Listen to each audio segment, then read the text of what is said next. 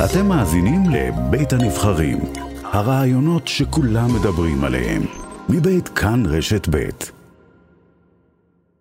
ואיתנו שר החוץ אלי כהן, חבר הקבינט המדיני-ביטחוני, בוקר טוב לך. בוקר אור אריה. האם הבוקר הזה אנחנו קרובים יותר למיטב ידיעתך והערכתך, יותר קרובים להפסקת אש או להמשך מבצע מגן וחץ? קודם כל אני רוצה לאשר לך שאתמול לכן הייתה אלינו פנייה ממצרים לקדם הפסקת אש, אבל אנחנו החלטנו להמשיך אה, במבצע, ואני חושב שגם הפעולה הלילה מדברת בעד עצמה. אנחנו רואים שיש שינוי של המשוואה מן הקצה לקצה במהלך היומיים וחצי האחרונים, שבו אנחנו עוברים מתגובה אה, ליוזמה. יש אה, עלייה משמעותית בתוך ההרתעה של מדינת ישראל, ואמרנו גם בעבר, רק לפני שבוע וחצי, אמרתי שכל מי שרוצה לפגוע בישראל או מאיים על ישראל, דמו בראשו. כך קרה. צריך לזכור, מדובר בפעולה מודיעינית, וגם הביצוע ברמה גבוהה מאוד. לחסל שלושה בכירים של הג'יהאד. והלילה הרביעי, ראש המערך הרקטי, האלירלי. כן, אכן כן, ולכן אני חושב שהיה ברור לי אתמול למה הג'יהאד מתחנן, ארי, אני אומר לך, אה, להפסקת אה, אש. וגם עכשיו. הוא ירה עלינו אתמול אה, מאות טילים ורקטות, אה, ירה כ-500, לא כולם עברו את אה, קו הגבול עם עזה, אבל הוא עשה את זה. אז קודם כל אני רוצה לשבח את תושבי ישראל, בכלל ותושבי הדרום בפרט, על כך שהם נשמעים אה, להנחיות ולשמחתנו. לא, לא, אני לא מדבר על ההנחיות, ההנחיות נשמעים וזה מאוד חשוב, ולשמור על החיים, וזה מציל חיים. אני אומר, הג'יהאד עדיין ירה אתמול על מרכז הארץ, כולל טיל אחד שהיה נורה לכיוון תל אביב ויורד. הוא לא הרים ידיים. ואתה יודע בדיוק איפה הוא נמצא עכשיו. אותו זה שנתן את ההנחיה חוסל. וכך היו גם לגבי שלושת הקודמים לפניו. כלומר, אנחנו מוכיחים דבר אחד. אנחנו יודעים להגיע לכל אחד, ואנחנו סוגרים עם כל אחד חשבון.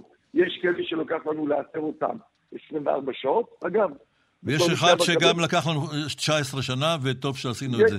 יש, יש אחד שלקח לנו קצת יותר זמן, אני זוכר אגב, בקבינט הקודם שהייתי, שרצינו את אבו עטה, לקח לנו שלושה חודשים, אבל המשוואה היא ברורה.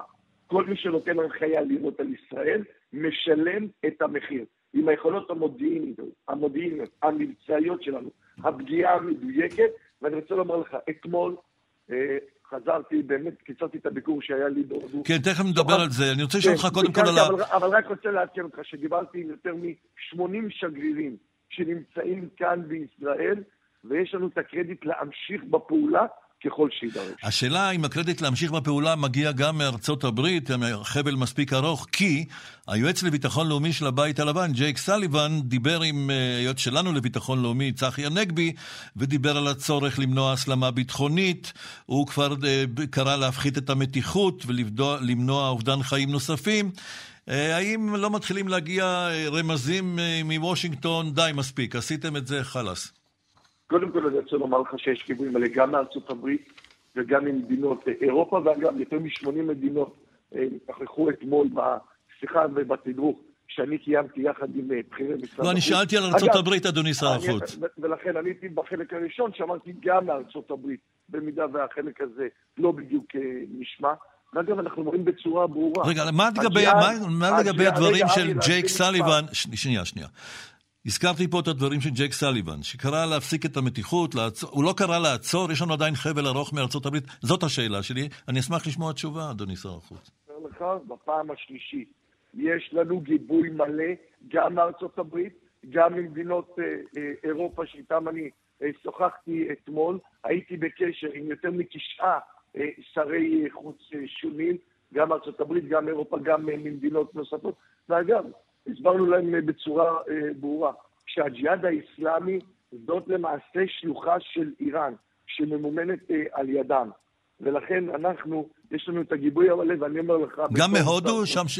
נאלצת לקצר את הביקור, ש... שהתחיל אני... המבצע הזה, הם מבינים את המניעים שלנו לפעול נגד הטרור העזתי, נגד הג'יהאד האיסלאמי? קודם כל אני רוצה לומר לך שהיה ביקור חשוב מאוד בהודו. הודו המדינה הגדולה ביותר בעולם. עם יותר מ-1.4 מיליארד תושבים. עצם זה שמגיע אה, שר מישראל ונפגש עם שר הביטחון בהודו, שר החוץ הודי, וכמובן גם עם ראש ממשלת הודו, מעיד על הקשר החשוב והאסטרטגי.